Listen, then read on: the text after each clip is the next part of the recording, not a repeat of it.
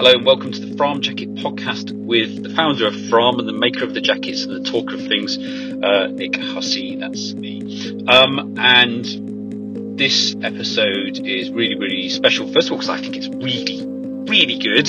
Like for me, I just feel like it's probably the best distillation of where, where I'm trying to get to with Fram. Um, and I think one of those reasons is it's because it's with someone who's a really genuine hero of mine, um, Mark Herbert who is the co-founder of Warp Films and producer of some of my favourite ever films from around where I grew up. Uh, with one of my favourite directors, Shane Meadows, who did This Is England, um, and he did recently The Virtues with Stephen Graham, and you know actors I absolutely love Stephen Graham, uh, Paddy Considine. It goes on and on, and because of my love of film, my wife's love of film, um, and British real film, it's just like a massive thing. And then it turns out Mark is in cycling, and so we got to know each other through that.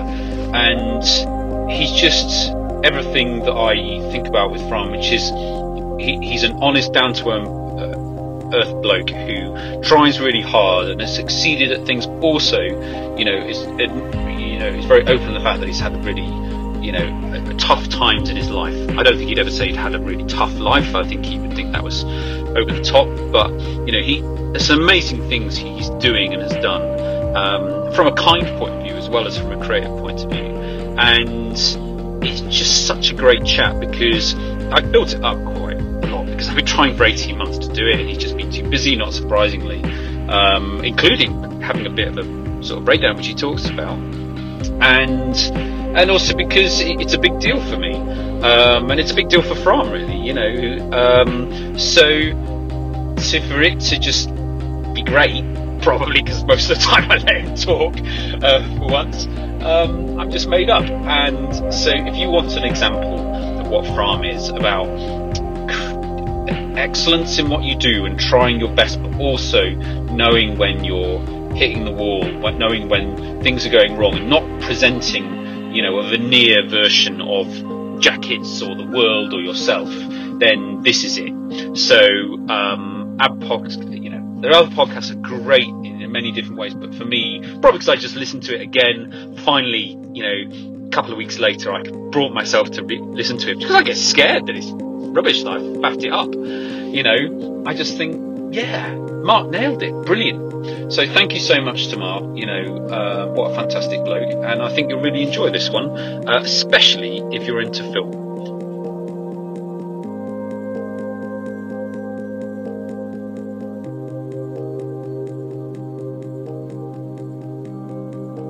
Hello, Mark Herbert. How are Hi. you? I'm all right, thank you. Very I always say like that because I just feel like so forced way to start.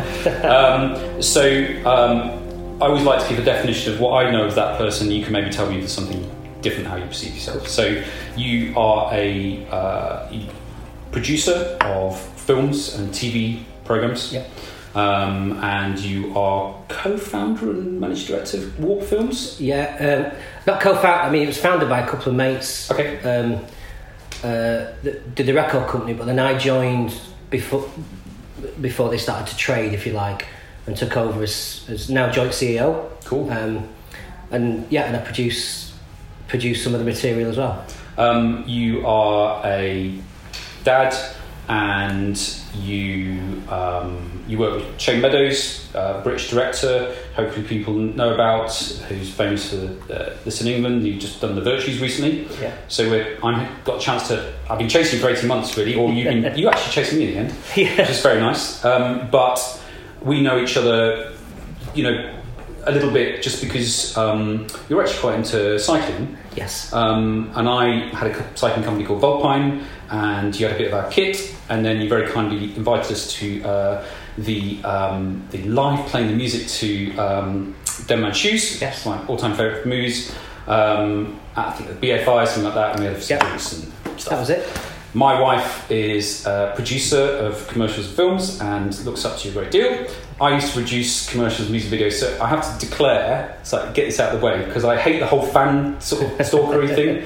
So there is an aspect of me which goes, holy shit, it's Mark Herbert, he's made some of my all-time favourite films, not just saying that to say here, like genuinely, I'm from East Midlands and from South Nottinghamshire and, you know, Paddy Considine's my favourite actor, and there's all kinds of shitloads of connections. Warp, techno music. There's just everything mixed in there. You know, having been clubber, etc. So like Warp, what you've done, Shane done, etc. is incredibly close emotional connection to me. So I'm going to completely ignore that, slightly ignore that, um, and I don't want to sort of make this a purely film podcast. And how did you do that? And you know what Shane really like, or any of that sort of fluffy stuff, as I call it. As I, I'm always one with Fram to talk about real life Yeah. and what I would imagine, just from having brushed it across production, actually literally around the corner, uh, a small place called Nice Ship Films, when I was in making commercials and music, music videos, was just that actually most of production isn't that glamorous and it can be very, very hard on family life and stuff like that. And just the real life of it look it, everything looks great. You look like you know this big producer, uh, and, and you are, but there's also this probably a hell of a lot of shit you have to deal with as well. Yes, I mean it's probably it is a very. I mean it's a great job. Don't get me wrong. You wouldn't be doing otherwise, I guess. Um, there are lots and lots of amazing things about it. Creating, working with creative people. Um, so I'm not going to sort of you know, but there are some certain amounts of stresses about being a film, TV producer, CEO of a film company, which is a kind of hand to mouth existence, which is, you know, you uh, you know, as soon as you've delivered a film or a TV project, you've got to you're worrying about the next one. Uh, you've got staff. And it's years in the making, a lot of these things, aren't Oh, yeah, I mean, the, the sort of if you think about um, a couple of films that like Ghost Stories that we did, one of the late last films that we did, we and Yardie, the Idris Elba film, they were like five years in development. Wow. and then the two years to make. You know, um, uh, Virtues was actually quite a quick development process because it's Shane and he's got this great track record. But then the edit was eighteen months. So these these projects take over your life somewhat, Yeah. like a lot of things in business do, and that's always been a tough thing to balance out. Mm.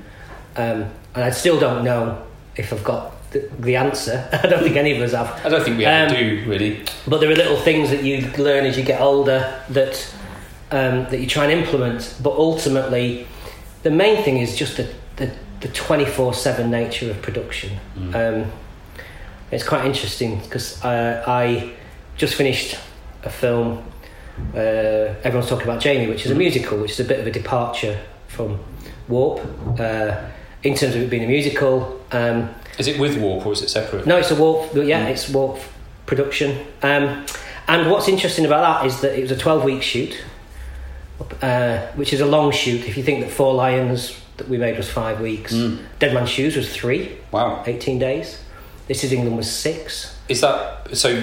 Dead Man's Shoes was that a budget restriction more than anything? Uh, oh yeah, yeah, budget restriction. Right. Yeah, I mean often it is, um, and also the budget was the aesthetic of that film. In that we Mm. we we, we realised that we wanted to make a film that allowed Shane and Paddy to do what they do brilliantly, and by stripping away all the tools and making it as lean as possible.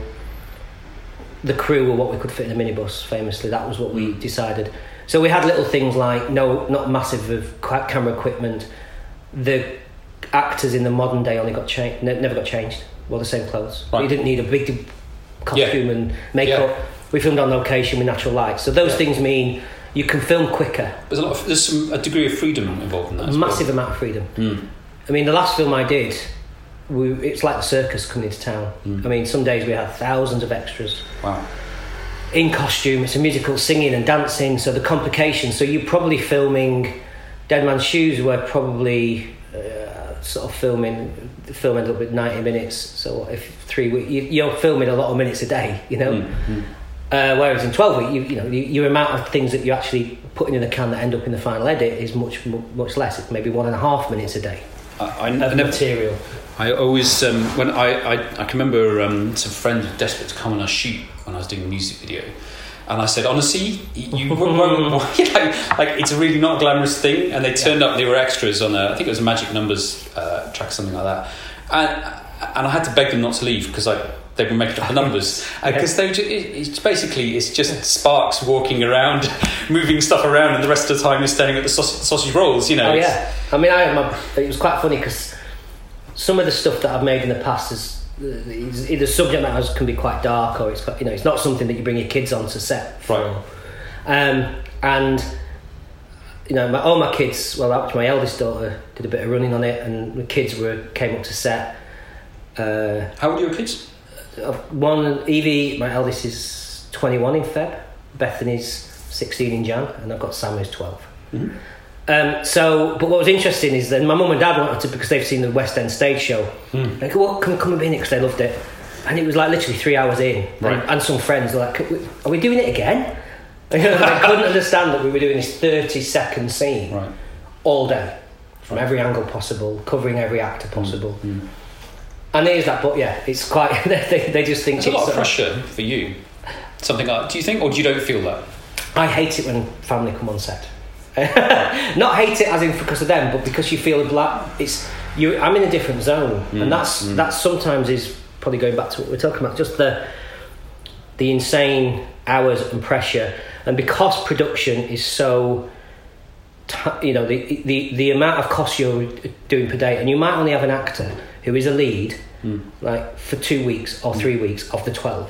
So you have to shoot all of their scenes together or an actor for four. So that you're balancing that. So you, you're having to do those hours, and the, the efficiency. You've got 200 people that come on day one of crew, 200 crew members who have not most of them haven't met each other before, and all these actors.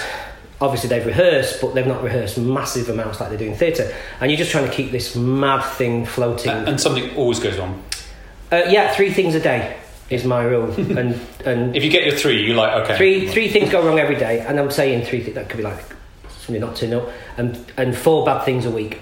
You know, that's Like shit hitting the fan yeah, sort of stuff. Yeah, and you've got to be so efficient, and so you cannot because you, if you've only got like so we had uh, you know and the last time we had an actor who was uh, literally flying to the states um, on this Saturday morning, and he finished on the Thursday, and we had to get all of his scenes in and him change his hair for when he went over to the states, in which he was going to the states for five months. Right. So you've got the pressure to get those scenes hmm. in, and you and we had to. it's crazy. We're not in LA. The pressure on creativity as well, I guess. But there's a pressure on creativity, but also the one of the. It was funny because we had American execs on this, American financiers who came to set a lot, and they could not believe our weather. and I mean this in the, and I mean this. It's really weird. On days we wanted rain, it was sunny, and we had we brought rain machines in. Days we needed sun, it was raining. That British weather, it's so, and you can literally. This summer was crazy. We had like Oh, yeah. four seasons in one day like cold windy sunny cloudy hmm. but because you might be shooting a 30 second scene of which the light's got to be consistent Right. and you do one person's close up for three hours you turn around and suddenly it's raining on the close up of the other person in that scene Yeah. you stop you have Yeah. to go and do something else because you cannot you know i mean i know there are things you can do but they sort of like so it's a crazy amount of like the, the variables of what can go wrong And, and I don't think people are quite always understand what is also achievable. My wife, uh, infamously, for, in our family anyway, once did a car commercial in Iceland, and there was a sudden blizzard, and literally the blizzard came down. You, you couldn't, you literally couldn't see where you were walking, and the car was completely covered in snow. And the uh, client said, "Why, why you not stop shooting?" And they went, "Well, this is dangerous. We literally can't see anything." We went, "Just take it and post." yeah you, you go, There is that thing. about. yeah. Everybody says that now. Can you move it? Yeah, it's changed so much since we did This Is England, the film, which was on shot on film, and you, know, you get a car or a modern car parked when it's supposed to be 1983, and it can completely ruin the shot. Right. And taking it out in post then on film was a massive expense and time consuming, and that was a low budget film, really. You know, and um, so now it is literally just pay because when on This Is England, it's interesting you say that. The street we filmed on had loads of satellite dishes, and it was supposed to be 83. Yep. Filmed on the street in Nottingham, and that then we had to negotiate with the uh, with the neighbourhood to take all of these satellite dishes down for the two weeks we were doing the exteriors, and then Wow. put them back up again. Right. That was cheaper than Wow. than doing. Now you paint them out, and Yeah. it takes like ten minutes Yeah. on digital. So it's imagine. crazy. And what if It somebody is- refuses to negotiate and they want their skybox for the whole They time? that's an interest. I used to do that job called location managing, and that is a skill Mm. in itself, negotiating. Because ultimately, we're just a film crew, and the worst thing is, and coming from coming up from the north and growing up in a little mining town, um, and the first film I worked with locations was Brassed Off back in Basel. You do get these people who come and they think that they can own the place just because they're in a North Face jacket and got a radio, and um, and the driver uh, Land Rover Right. probably, and um, and there are these, and it's the easiest way to wind up. You've got to integrate yourselves in the community, make them feel part of it. If you can, you know, obviously there are some people that don't want you there, uh, which you have to deal with. But we always, and Shane's great at this. We, you know, always make sure that we don't feel like we're these outsiders that are coming in, taking the piss and then leaving. You know, um, and so the location manager, I've used the same location manager from Dead Man's Shoes to Jamie actually. So for 20, and he's great. He just knows how to talk to people. Doesn't go in waving money around because that's also Yeah, the problem. And because you know, you go and just I remember once there was a lot of people and we had somebody get, get you know, he, th- there was supposed to be no washing out on this day. Just these two women getting up really early to hang the washing out, and these and I remember somebody giving somebody twenty quid to put the washing back in. And we went to film the next day, and everybody had the washing out at seven in the morning. And it was like, and suddenly it's just, Yeah, yeah, yeah, Why, course, would, why wouldn't you do that? You know. So, so yeah, so we tried to on the on the Jamie, we tried to get people in as extras, Mm. make them feel part of it, um, and that's a big important thing. I, I think um, talking about that in the locations is um, I really I try and always remember that we're all peers. And so I, I really hate it if I'm called sir on the phone. it's kind of disingenuous anyway because you know, you know, and and also I just really hate that deferment. When you go to a posh restaurant, I'd much rather go to a pub and have a meal. You go to a really posh restaurant and suddenly people are saying you're better than me, and I, I absolutely hate that. It's a horrible feeling. Yeah. Um, and I guess we're all looking for respect, basically. Yeah, and it is, and it is that respect, and it's talking, it's looking people, you know, um, looking people in the eye, being honest, just saying, please, will you just, would you just mind moving out of the way for this scene? Because you're gonna, but if you want to come and watch, if you go and stand where we are, you can watch everything. But in the moment you're in shot, as opposed to can get out of the way, it's a different, you know, it's just That I was just thinking about it. Is is the, uh, the, the that sort of respect and interest in other people really shows in the work you do. Obviously, Shane does because um, you know that it's a it's just a, a group of people that generally don't get onto films um, and an aspect of life, and it's never done with a sort of sneering attitude. And everyone's you know everyone's got their own lives that are sort of fully formed, and you know that's what you know. I guess relating to Fram is I'm constantly interested in by and, and not shocked by, but fascinated by, not always in a good way, is that I, I talk to people all the time. So one of these sort of byproducts bad phrase for you know sort of talking honestly about mental mental health is that strangers men who feel they can talk to me because I'm kind of a stranger but they know that I've been through something kind of feel they can talk to me and um, and so you know it's it's terrible that they, they feel I'm the person they should talk to. I'm not qualified, so I, I can quite often feel quite uncomfortable. I'm very happy to help, but I, I, I can't help with them. I don't, I'm, not, I'm not trained to do that.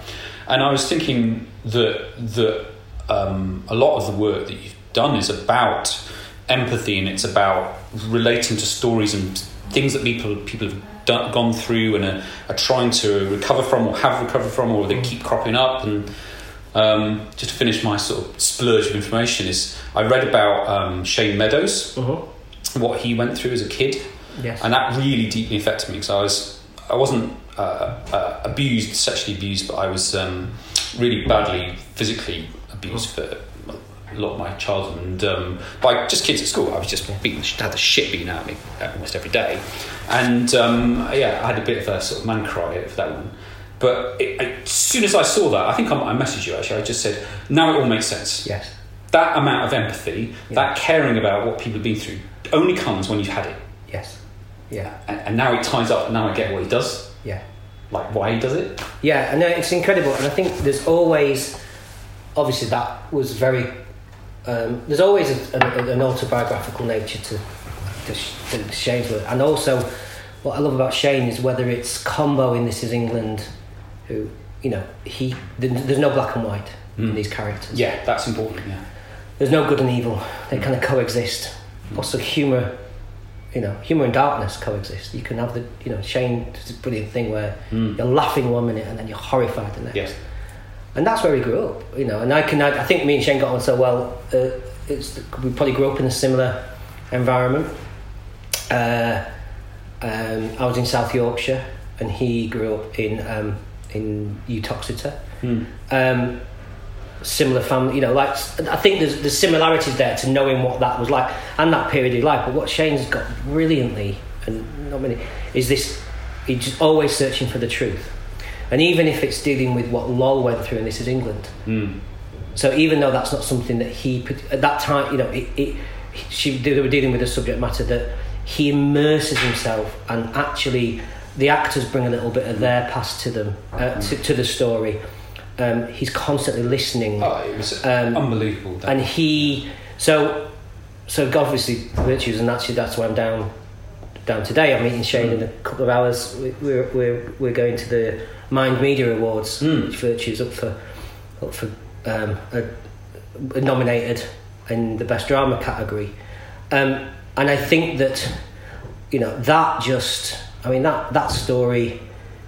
It's just, I mean, like people could not believe. I've had people come up to me. I actually saw somebody at the weekend who, uh, a lad I go and watch football with, who had had his demons with alcohol and said that the first episode, which was really literally so brave for Shane to sort of literally just really just tell a story of one. I mean, there are there are moments in that that are completely against drama traditions in terms of TV.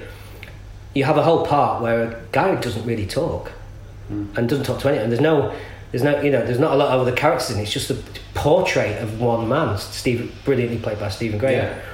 And that's so brave to do. But I've literally had so many people come up to me, and this guy I saw on Sunday went to watch the Liverpool Man U match, and he was saying that scene in the pub. He just said he's been there, where he goes in on his own, and then cut to eight hours later, he's mm. s- somewhere he doesn't know he's going to be. Mm. That kind of on and off switch vibe, the mm. sort of once you pop, you can't stop.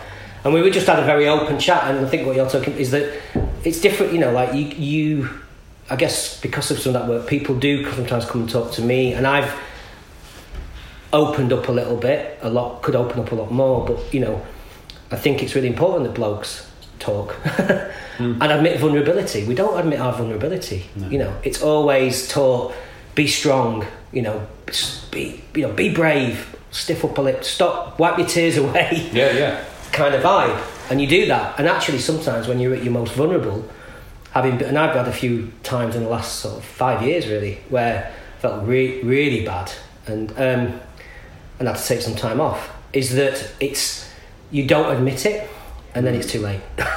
especially if you're a producer, uh, you, you're all about solutions, about getting there, making sure it happens. You know, it's never say die. You know, Yeah. uh, you know. I see that in my wife. She's, you know, I, I was always like a exec producer. I was basically just dealing with clients and make sure they're happy. She, she's a proper producer. She's a proper organizer. She's a find solutions, and I think that also tends I've seen from other people to happen in your personal life is Yeah. I just need to find a solution to this. I'll work it out. It'll be fine. Yes. I just need to nail that, that thing. Of course. Oh God, it's, that's when it's the, the hardest thing to do. When you can't, you think, like literally, I'm a problem solver. I'll- Yeah. You, you instigate a project. You you you, don't inst- often instigate, but you, you see an idea or somebody comes to you with an idea. You then help that person enable, make that idea, get it funded, build a crew, get the right team around it. You go and shoot it, and then you do through this. But constantly, every day, there's a problem, and you're there to solve it. The book stuff, you know. And you, I have an incredible team of well, and I've got this thing now where it's you learn. I will try and deal with every problem because I grew up on little, when especially on low budget films when there's twelve of you in a minibus, you are dealing with every problem. Whereas on a bigger film, when you can't, if you do that, your head will explode. Right. Um, you then go like, just okay, anything up to six out of ten, you deal with seven. Let's talk eight out. You know, and you have to put these little structures around because if you try and micromanage and you don't delegate and you don't trust people, and that's ultimately it. You've got to have, find people, and I work a lot with heads of that I've worked with for years. Um, it's been able to, and you know, when you're doing that day in day out and day in day out, often my things when things fall down or that you're get hyper stressed is when you're trying to take that home with you, and you there's a different dynamic at family life, you know, and your job is there to deal with it, and you've got a bit of, but you know, you've got family. I've got you know, com- it, family life isn't like that. Right. You don't can't just sort of do what you've learned over experience. You Yeah. you can be caring, you can be listen, but you cannot.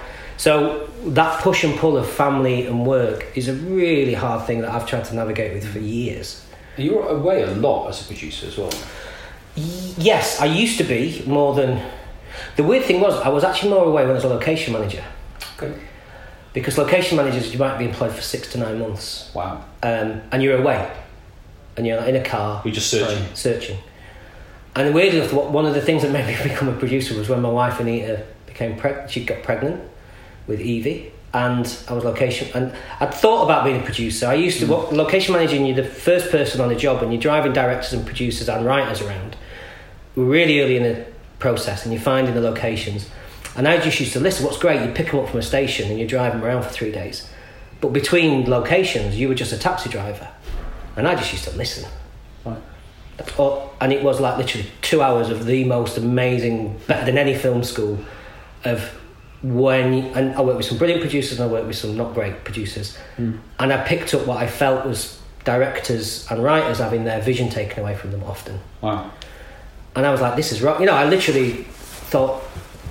And I could, I'd love to do this. I think I can do this. I kind of know locations is great because you get to know all the crew. Hmm.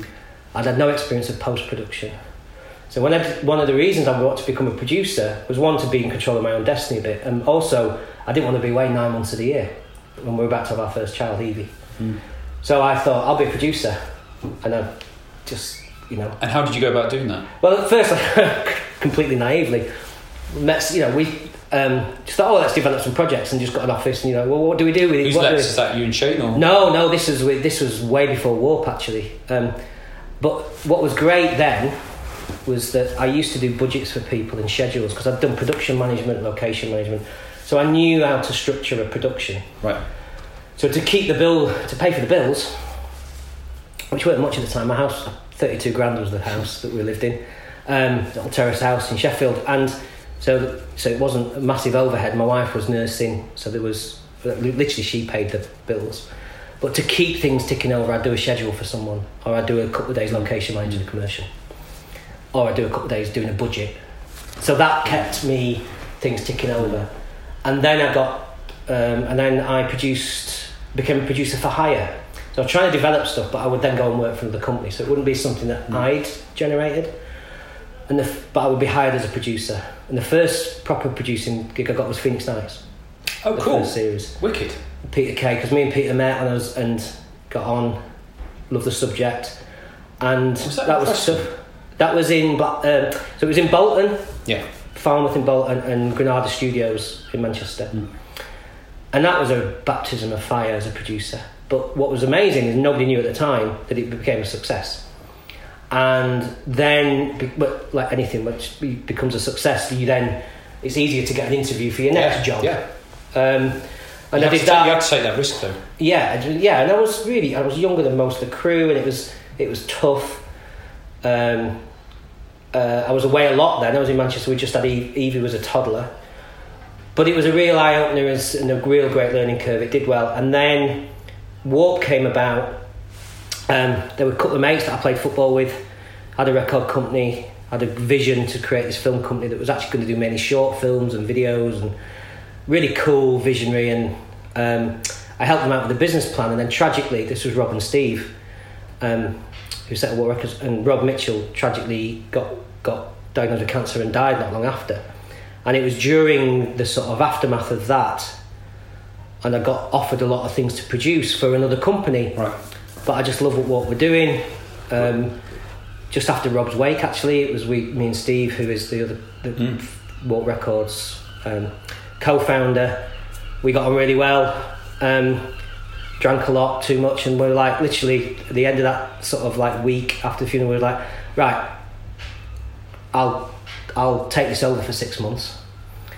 And if I do, because he was ready to just maybe Jack didn't know what Yeah. to do with his company, having lost his business partner hmm. and a record company to run. So we just went into, we met and we met up a couple of times. and was like, right, I'll try and get some projects off the ground. This is what you think you need to do. They'd had they'd had a grant from a company called Nesta, and I said, but I want part of it because I'm going to give up. I'd set up this partnership with someone else. wasn't quite working out creatively. I've been offered some other things worth a hell of a lot more money, but just took this risk and Yeah. went from having been offered a job which was paying decent producer, weekly fee for a like forty week contract, and did the Chris Morris show, which was four grand. That was For a I year. the name, but it was like a barcode. Yeah, it? it was with Paddy. Yeah, uh, Yeah. My wrongs. Yes, Yeah. isn't it? My wrongs and a number. yeah, of, yeah, yeah, can't- and. Um, yeah. that- I can remember watching that and going, "Oh my god, it's Chris Morris and Buddy Paddy Considine, and that was really Yeah. the instigator of Dead Man's Shoes. And then since then, everything has happened quite organically. right, It's always been contact, contacts. but it was that big step. It was that big risk. Um, all I'm thinking all the time is, uh, like, as a, I don't I try not to call myself an entrepreneur because I'm a small business person. Because then I stop trying to think big, which was the problem with my previous company. You know, trying to get too big, which is unsafe. And now it's a family company because it's there to support the family. It's not to become Yes. big or famous or anything like that. But I can't keep thinking. Basically, or you you set up a company, and every production you do is basically setting up a business. Mhm. It's having an idea, getting it funded, putting together the people to get it done, making sure it gets done, dealing with a shitload of problems, and making sure it you know it's the A to Z.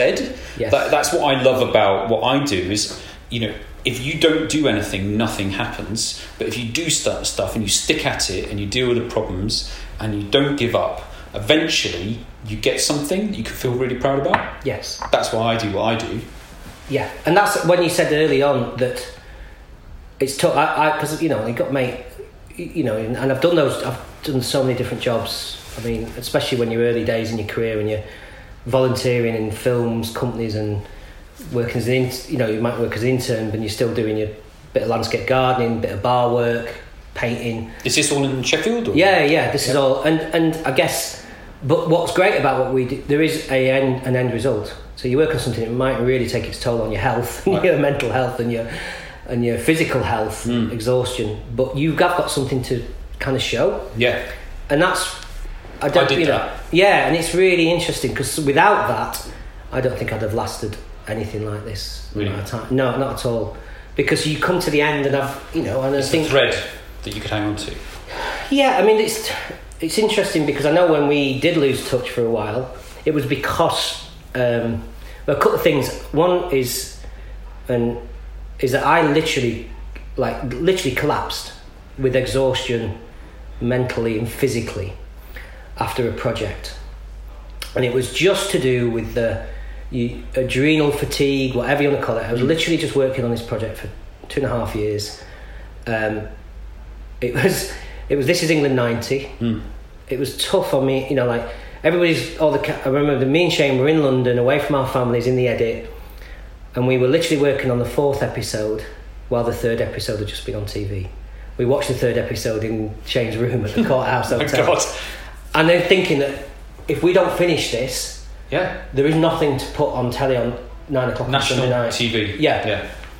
and it was just relentless. And this is a build up. This is a build up. And we both are feeling it, and you kind of have that pressure of being Mm. feeling guilty about being away from your family. Is one thing, and your the hours you're having to put in are just. And I just remember literally coming, uh, just going back that last week, and I did a talk at Channel Four. It was really weird. I did this talk for the staff at Channel Four about about the show because um, even though we'd not even actually technically delivered it, Right. uh, the last ep. And I remember getting on the, and I was just feeling, I felt all right. I felt all right. I went to this talk, and it was like the last thing, and things. There was a few things happening at home with my kids, a few issues. And I remember getting on the escalator at St Pancras, and I literally just got to the top of the escalator and nearly passed out. Mm. And I literally just had nothing left. I really just like somebody helped me, got me, got me a sweet cup of tea, you know, on top of this, and I got on the train. I got Is it train, got people around you, or would you? Uh, yeah, I just was like wobbly. Um, I didn't faint. I just felt really, cre- you know, really queasy, and uh, it was busy. It was that kind of like, m- like that sort of mad five, six o'clock train. And anyway, I got on the train, and uh, this is England went on telly on the Sunday night. Um, I couldn't watch it. Just couldn't watch the last step. Sometimes you have your friends around when it's Right. or family. Mm. Couldn't watch it at all. And then the next day, I just couldn't get out of bed. Right. And then the next day, and then the next day, and then a week later, I was still struggling. And so it's new to you, this. I'd had exhaustion before, Right. and you always have this thing at the end of a shoot where you get a little bit. You're working with all these people, and it's insane. You've got this like mad extended family, and then everyone leaves. Mm. And a lot of people get what they call the blue, like post Yeah, blues. Post You've got all these hormones rolling Yeah. around, and then suddenly, and you're on this adrenaline. But that's at the end of a shoot, and that goes after a couple of weeks. Mm. And you're in the edit, which is a totally different rhythm as a producer because you're going through and looking after 100 people to only having five or six people to Yeah. worry about, and they're just in a dark room all day. Um, and so there's more less things that can go wrong. Mm. But this was different. This was and this was just to do with, I think, the responsibility, the fear of maybe not getting it on yeah, um, the fear of Pressure. um, pressure. res- yeah, what if we? You know, you're going through that. What if we don't? What if? And you think about the worst case scenario. And I think it was just. And by the way, this is after like a couple of years. yeah, yeah. That's Um, what I'm thinking. Is all the and, time we're and it's just little, and it was just that that famous straw that broke the camel's back. And I guess Yeah, this yeah. thing, and I felt relieved, but I, I couldn't. I just I had nothing. I am literally the tank was empty, and that was interesting because the tank. It took me weeks to fill it up again. Weeks is not bad, by the sense. Yeah, but it was Probably like weird. horrible weeks. Yeah, yeah, and, and I've, I've always I, do- I've always got a lot of energy. and I'm Mm, quite a, mm. I was like a think high low kid. yeah. I- you know, like literally nothing, nothing, and literally I just eased. people take the Mickey now because apparently when I when I'm really stressed at the end of a job, I literally finish the job, and I cannot just stop. I normally jet wash everything or decorate some bedrooms because there's something about stopping that is Mm. doesn't work. You've got to grade down. Yeah, but some of the jet washing is amazing because there's something pleasurable in it. Yeah, It's it's it's, It's you're nothing. seeing something. Yeah. You're seeing the, your your path get clean, but there's no thoughts in it. It's kind of you're outdoors. So yeah, famously, every in fact, after the after one job, I even jet washed the neighbours. Um, drive just because I was, but somehow that is Can I get, get what you drive? No, it's all right. No, I really, I really need to. It is that, but that's therapy. But on this one, I had nothing, Right. nothing, and it took me a while. And How did you get back? You just did nothing, or Um, I tried. Well, it's very because also were you scared? uh, yes, very. Um, look, you know. Um, What did your wife think? well, look at her. She, I mean, she's great. We, you know, she she's been a nurse. Um, she's got a caring sort of mentality anyway. Mm. Always has had. I think that. Um, but we'd had a lot of stuff going on. We've got. I've got so family wise. I've got a beautiful family. We've got two adopted kids. Uh, Bethany's 15 and Sam who's 12. Sam's got learning difficulties. So we have got quite, it's quite, a, you know, family's not straightforward. We haven't got the sort of classic, and there are complications in raising a, a, a, a, a not only raising a kid with learning difficulties, but also just adoption anyway. I mean, we adopted Yeah. them when they were like 11 months and 13 months. It's But- a immensely stressful process, I believe. But it's quite a stressful and it's different, and we go through, and we, were, you know, you, you're going through issues on that. So we had our own. There was a lot of stuff going on at home, and I, and then you have that guilt thing, where you feel, I've not been around, I've been neglecting, and for all intents and purposes, all your mates think you're just having a nice time in a hotel in London in Soho, Right. and you know, Yeah. and yeah. And you don't look after yourself. You don't do the kind of things that I have to do to keep myself all right mentally. Is actually weird enough is exercise. Yeah. Oh no, totally. Um, but when you're that tired and you've been working away and you come home at weekends, you can't then go, I'm going to go and play football this on Sunday morning with my mates, or I'm going to go on a bike ride for four hours, or whatever. You, you, you know, Are those the things you do? Footy and cycling. I used to, I played footy until I'm 48 now. I played footy until I was 45. Um, for the last, you know, this, and then I took up paragliding, as you do. Um, six years ago, I don't, I've not done any this year because it's one of those things that you have to keep current, and I was really busy with it. But, but Is that something you have to maintain then? You can't just jump out. you could, I could, I could. You have to have a license, Okay. and but it's not about. It, it's it's for my own safety. I just I've just not not done. But I did that quite religiously for a few. That was a great relief. Mm. But those go out the window when you're in when you're working in London. Yeah. You live in Sheffield. And then you start grabbing at food, and then you start grabbing at beer, and Oh, totally. And you Yeah. cannot walk. It's interesting now because we're doing post. I mean, with the post that we're doing on a couple of projects, we've now got a flat because there's a few of us in Sheffield that come. And there's a different. What I've realised is that what's really difficult is when you just want to go home. And they mm. do this at homes all the time. You just want to just chill out in the lounge, watch telly, listen to some music. Mm. Whereas in your hotel, you just don't want to go and lie in bed. Do you know? Right. You don't just want to go and lie in bed at eight o'clock at night when you're finished. yeah. And also, it's really hard to walk past a bar when you've got a couple of people you've been working with all day and mm. go, do you want a pit? And you need to sort of just let it soak out, Yeah. and that was the danger working, having so many friends in sort of advertising, music industry, and you know, because me and my wife were doing the same thing for a period. She's all pretty much always done it, was I was doing it for a period. But you just see that some people get really badly absorbed into that lifestyle, smashing it during the day, caning it in the evening, Yeah. and then suddenly you get to a certain age and you haven't got a family. You're not necessarily have to have a family, but they sort of their life was the catering basically Yeah. Because it's it's a hard life, uh, you know, usually or was a well paid life. Actually, that's something I wanted to ask you about because I, I think I might have read something that you and Shane are interested in. I'm I'm always interested in because you know I I desperately wanted to get into anything that was remotely film related, um, and I found that out because I left. I did sports science at uni just so I could do more cycling, and then I was working at. I don't know if you were ever a clubber, but I used to work as a bar manager at Cream. Yeah, um, And so mid nineties, we're similar age, Yes. you know, um, and and so I got sort of pulled out of Cream to go and work in this club in Manchester, uh, which is incredible. Leave uni and basically go to Manchester and run a club. It's absolutely fucking unbelievable.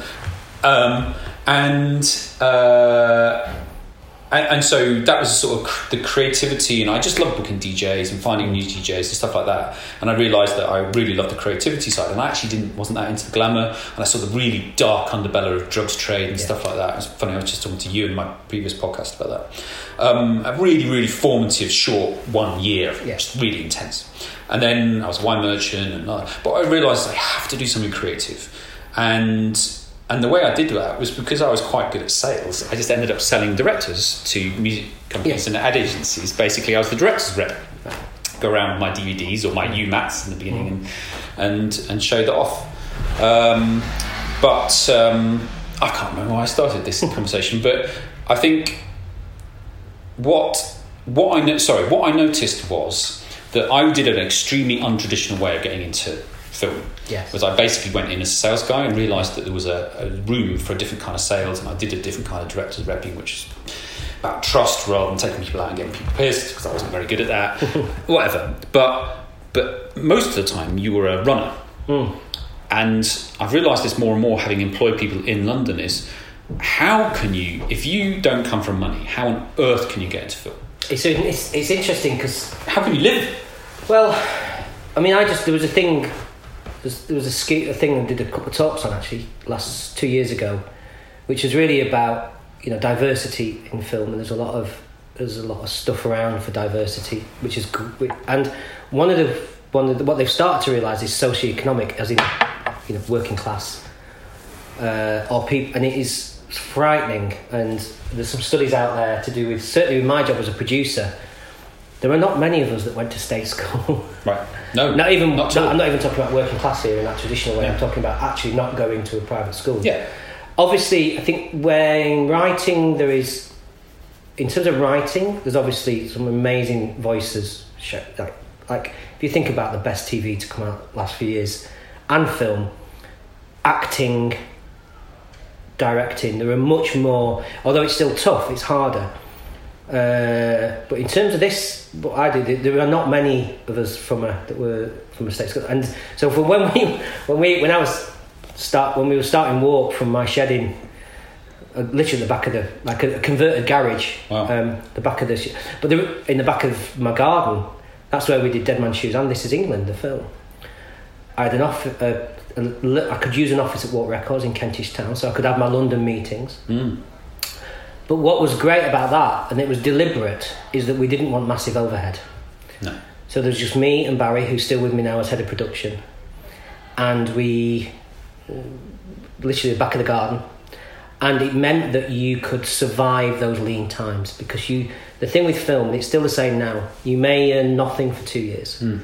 and then you it's a bit. It's, it's like I guess like architects or something. You you then you you're trying to get funding to design something. You design it, you sell it, you get a fee from it, and that's the money that you. How just, did you live to get those films made? so, like I say, when we, to, to be honest, my wrongs that was the first thing that we did with Chris Morris. I I didn't. I, the, the money that I earned that year just about covered the mortgage, and we lived on my wife's nursing Mm. money. But we didn't have. I didn't have a big, expensive lifestyle. No. I'm not into cars. Never been into cars. I had a house that was that that was cheap. Mm. Uh, the mortgage was very little. Um, uh, I had a shed that you know there were, I, I didn't have an office, Mm. and so so don't get me wrong. Now I'm sat in my office in London. I've got an office in Sheffield. We've got staff. But it's not But it's a- a, posh office. no, it's in not. It's not. Um, it's a nice office, but it's not. Uh, you're not No. showing off your wealth or your success. Well, no, there isn't. I mean, to be honest with you, I always say this. I do a lot of talks, and there is not a. I mean, there is there is not huge amounts of money in independent filmmaking. But there's a presumption if people see something on the TV or see it in a cinema, you must be living the life, have Mm. everything. Yeah, But but also I think there's this. So something I've been going through recently is a sort of realignment about what life is, and I think one of my obsessions with Vulpine is about I wanted to prove to myself the world that I could do an incredible world beating Yes. thing, like overarching ambition, bullshit ambition Yeah. basically. And I don't know where that came from. Doesn't really matter. But having had that knocked on the head and actually being forced to concentrate on my family yes, having to forced to look after my kids. Not because I didn't want to because I didn't before because I didn't have Yeah. time I didn't have the focus. So I suddenly go that's better. So this is a better life and I don't want to have to go through that shit again. That was far too stressful. So now I want to start a new business. I love running a small business. I've got ideas I want to be creative all this kind of stuff. But I want safety. I need safety. What I did to my family isn't fair. I don't want to do that again. And I want to be able to see my kids. Yeah, so how do I construct that? And what I was saying to you when I came in was like what I've just done and wrote this blog, which is incredible. It got so well read. Is just talking about basically getting rid of debt. yes, And so we did the what you didn't. You did it the right way. Is me and Emily basically did the classic London thing. We arrived in London, didn't earn very much. Suddenly did really really well. Worked really hard. Got very well paid. Got lots of stuff. Yeah. Got a big mortgage, a big house, and all that and then realised eventually, well, certainly myself, and hopefully Emily agrees, that we weren't very happy. Uh-huh. Just had a lot of shit yeah, and a lot of debt and a lot of problems, and we gradually have just been changing that, and fundamentally changed that over the last few years. Been forced to realign, and now you know I have a lot more freedom than I've ever had. To uh, hopefully, um, because you know I'm not owned by the man yeah, and but that the last time that happened was when I was in my early twenties. yeah. Um, and it, it's very nice. I'm just much more tired. you know. Well, you do, and yeah, I mean, I think ours was just. I don't know if I was living in London. Who knows what path it might have taken. Um, but because we really wanted to remain a Sheffield company, uh, I love London. I'm not a, one of these Northerners who like is oh, London. I, I love being down here. I love London's hanging out. yeah. Great place.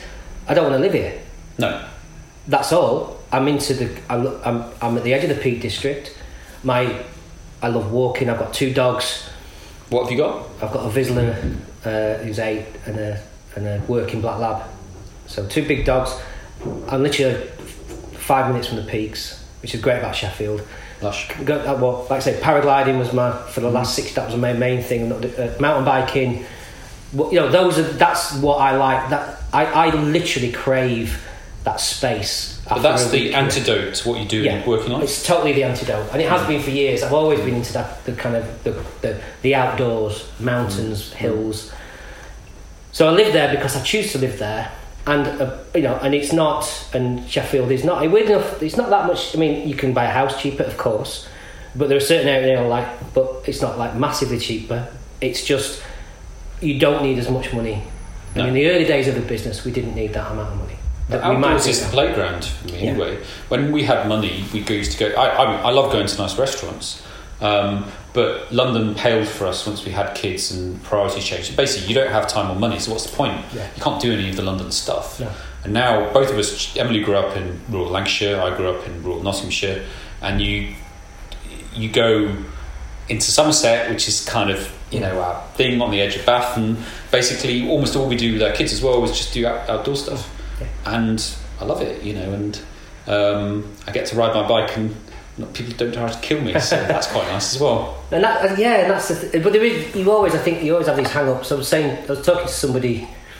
It's weird. I've got like I say my my fifteen year old's got GCSEs this year, and she's really you know she's been find struggling. that tricky?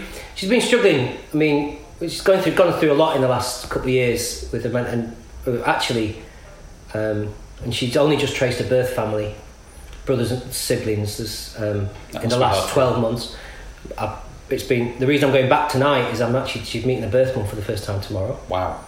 So she's met her siblings because they're all in different. Some of them are with grandparents. She's not actually met her birth mum. She's been in contact, uh, texting, that kind of thing. And we're going to actually. I'm taking her to her half sister's birthday tomorrow, and we're and she's meeting for the first time. So she's going through this GCSE thing, and it's interesting because I was talking about one of the hang-ups. You do have this sort of like from not being from money.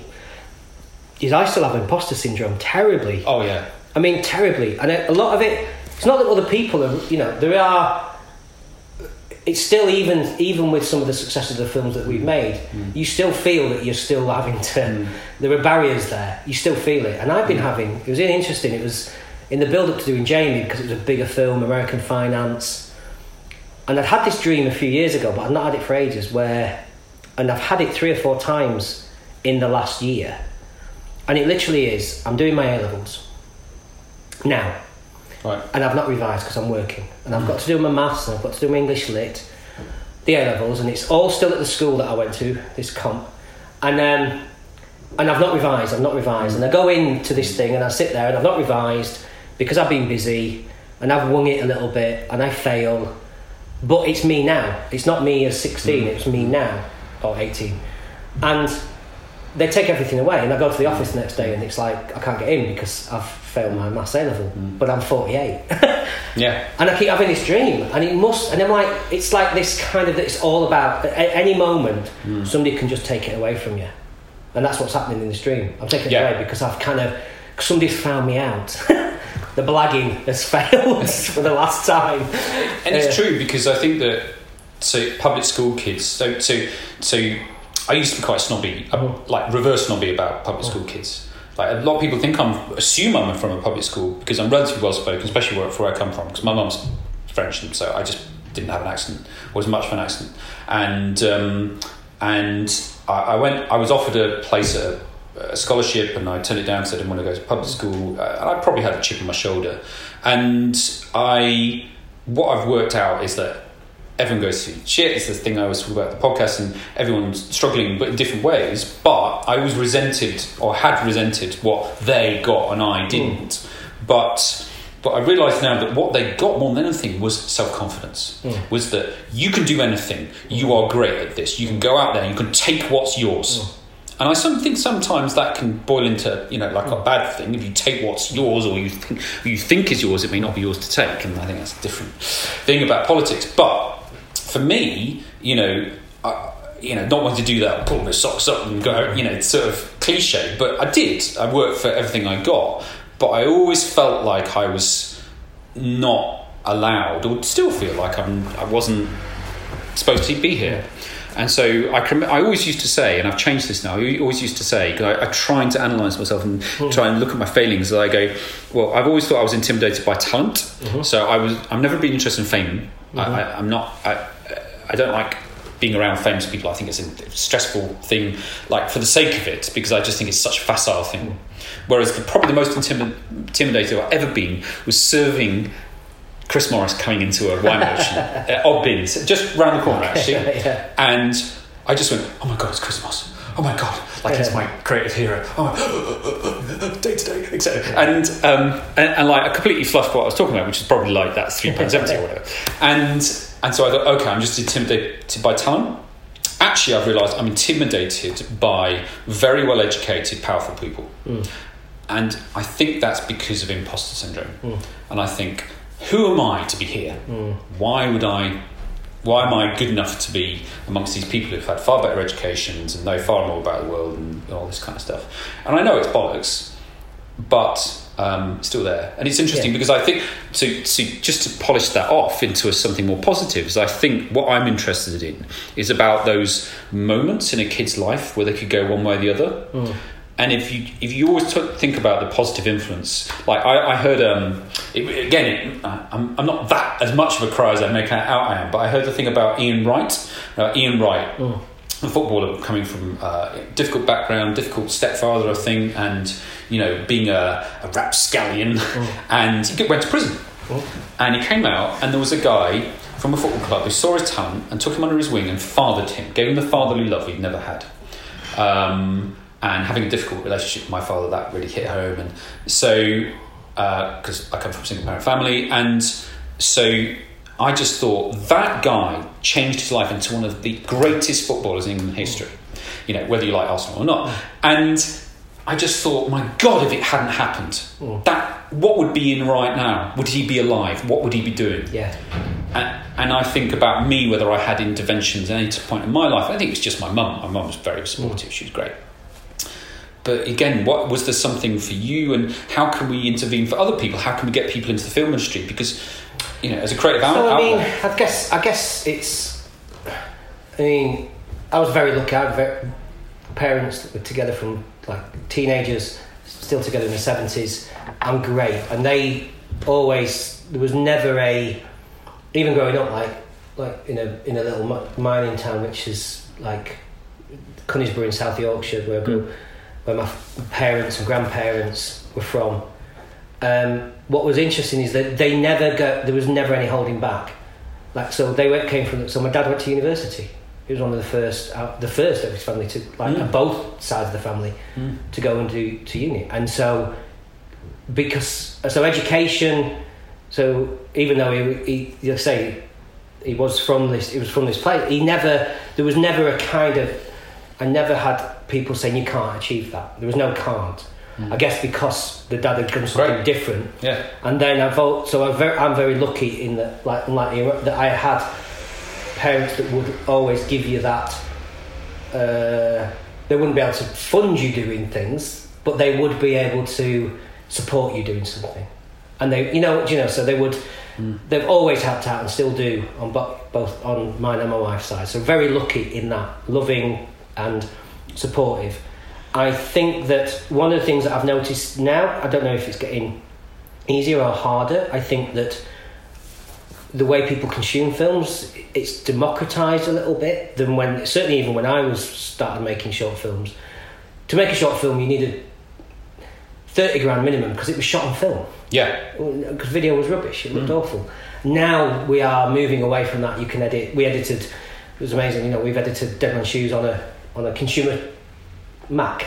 Yeah, and this is England on you know Final Cut. Anyone you can right. you didn't have to rent these expensive Soho facilities. So there is a little bit of difference there in people making stuff. Um, it's about opportunity. I mean, we we have uh, you know the people I have employed over the last few years.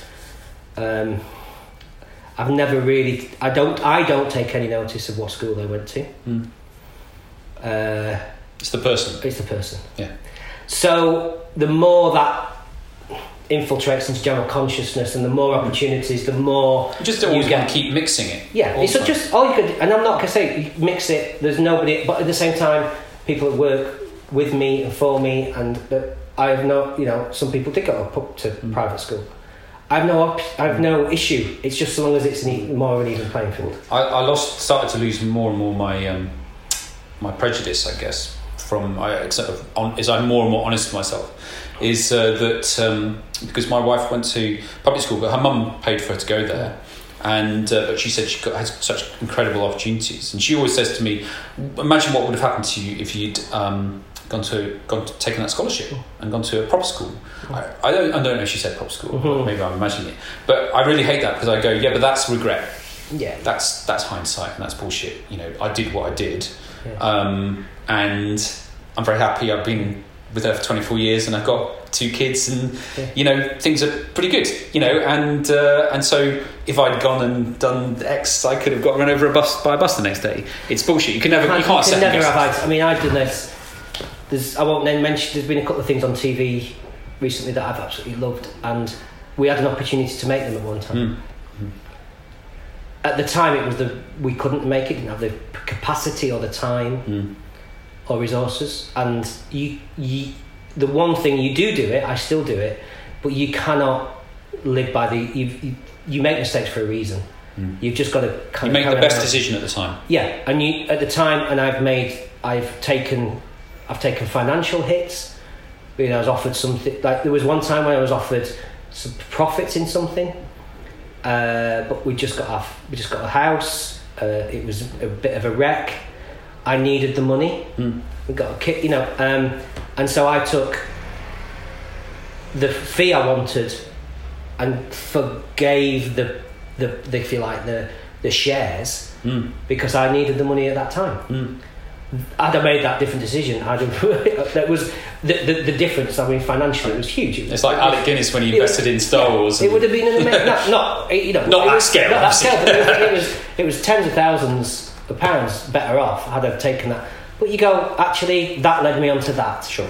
So that time when I did, when I made the first film off of Warp, which was My Wrongs, which was four grand fee with Chris Morris, brilliant. For a year, made me meet Paddy. Paddy introduced me to Shane. Yeah, the you know that meant led to Dead Man's Shoes, Hmm. which led to This Is England, which led to the, you know. So all Yeah. of these things, all of these things that at the time feel like you might have made the wrong choice were the right choice for me. And those films may or may not have got made, and if they hadn't got made, they wouldn't be the same as they are now.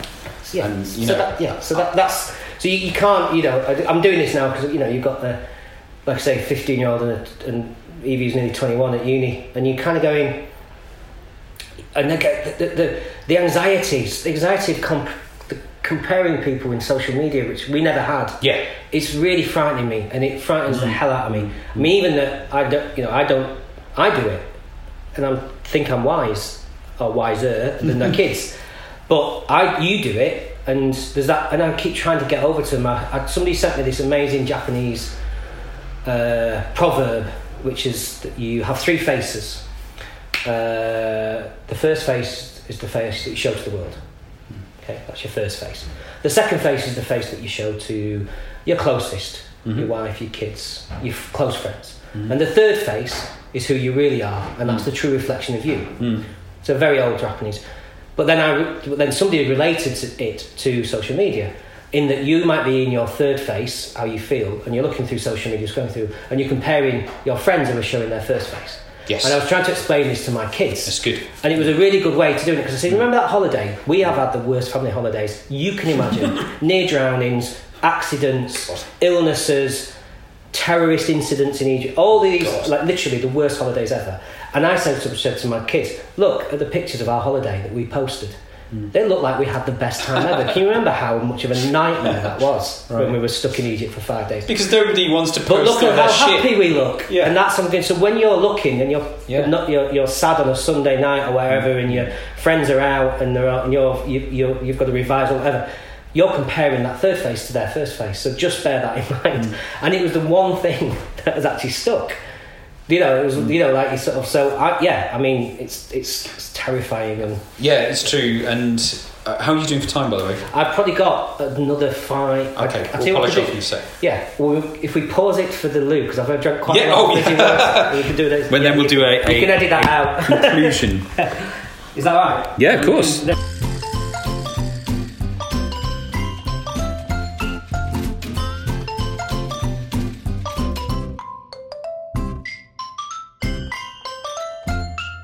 Steps of Mark walking back in. Um, so I think that concludes it really nicely because you know something I've realised having used social media a lot, especially to sort of get Vulpine going and, and being really into that and really stepping away from social media and seeing the benefits of that when I have my breakdown is basically coming back in is because I run an online company I, I kind of need social media. But I've fallen out of love with Twitter because I think that's changed. I like, like Instagram it's quite visual and creative, or it can be. But but the point is, and something I'm really trying to get to with Fram is I want Fram to be a less alpha male, everything's perfect male brand, but still masculine. Um, you know, I I as a man still I want to feel that whatever my masculinity is, you know, everyone's different. I've got my wife's lips um, uh, nail varnish on my Okay. married. That's like a solidarity solidarity thing I have with my wife as on my wedding ring finger as I have nail varnish. Anyway, so that's a little bit of. I'm quite probably quite feminine for a straight bloke, quite over emotive, etc. But the point is that I um, I want to also have a brand that talks honestly about life and that we all go through shit and everything I find out all the time about talking to you or anyone else in podcasts, the people who DM me, you know, problems is that you could have the coolest, supposedly coolest, richest, you know, uh, most entertaining person, and they, they've gone through massive shit. You know, because it's life. We're all going to go through shit. Some of us go through worse things than others. But social media, as you say, is toxic because it presents a veneer. Yeah. And the problem is when you keep getting bombarded with veneer, eventually you start to believe that's the truth. Yeah. And it's just not true. And that, for me, having done a lot of marketing and been working advertising and film, you know, and, and those sort of veneer aspects uh, of of film, basically, is I've realised that maybe in the past I've helped undermine mental health by saying that everything's great. Mm. So what I want to do with Fram is do something beautiful Yeah. and show that life is beautiful because it mm. is, mm.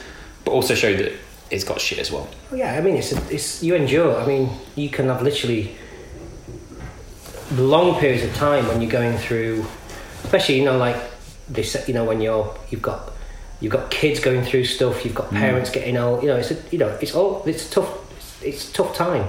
You know, in terms of like I was talking to some, somebody the other day who, you know, um, they were really struggling for somebody. They had an emergency, and the pa- parents were not very well. That they might normally rely on, and they couldn't get them to look after their kid because another kid had to go into hospital. It was just one of these things, and you're going, but actually, it's not. You know, that's what uh, you. you that comparison thing is all because you compare these like amazing people who are rich and famous, and da-da. that's what Instagram seems to do with a lot of people. But then you could, you know, you've got to be grateful for that. I mean, I did this thing last. I did a thing for charity on Friday night. I did a sleep out for Roundabout, which is a homeless charity in Sheffield for 16 to 24 year olds, and we did this sleep out.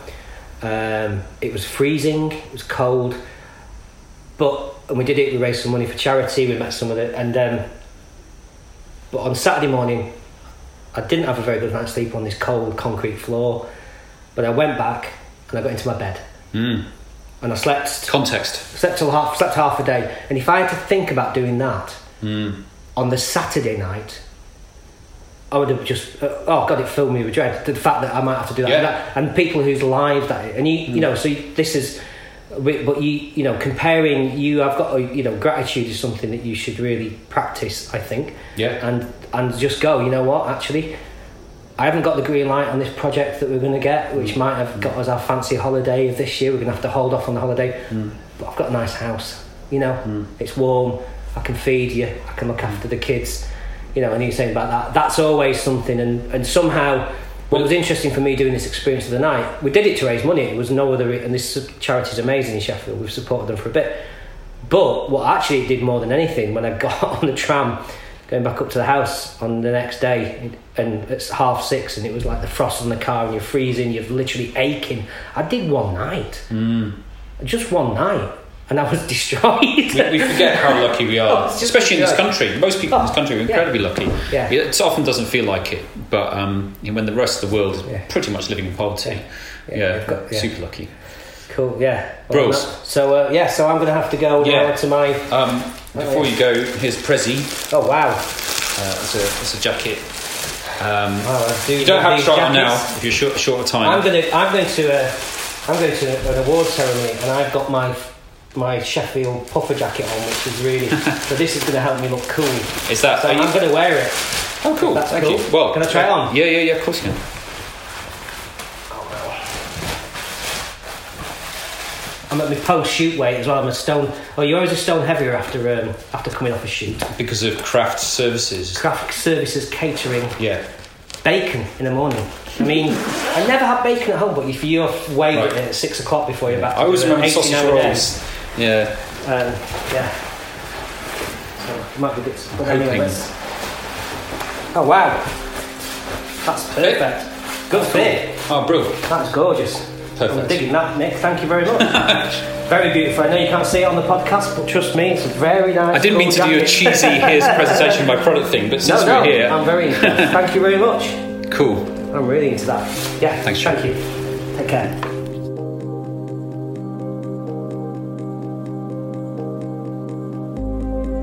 What more can I add? Um, I'll just do the usual plugs. So you can go to framjackets.com and buy a jacket or look at jackets or completely ignore jackets. Um, Fram Jacket uh, is the Instagram and la la la. Um, but I, I just think um, if you haven't seen some of those films and TV programs, please do. Um, I, I, know some people who may be put off by some of the subject matter, but but they are enjoyable. They're, they're not always heavy going. Um, I, I, love the light and the dark, and you know, for me, probably, definitely top five films of all time is Dead Man's Shoes. Um, I would definitely watch that. This is England. It's incredible. Uh, God, oh, Jesus, I can just list them all. Um, I'm desperate to watch The Virtues. I am a bit scared of it because I think it will be pretty full on, but I know I'll, you know, I'll appreciate it when I do. But uh, whatever you do, just enjoy a bit of culture and rem- remember that the people behind it aren't all sitting in gilded mansions um, smoking massive cigars. They're working incredibly fucking hard to make it happen and have jumped through a lot of hoops to get there. Um, whatever background, you know, everyone tries hard to get to that point. There are no easy wins into uh, film or that sort of level of cre- creativity. Um, but most of all, look after yourself. Remember that if you're struggling, uh, there are other people struggling, even though it may not look like it. And uh, take care. Bye.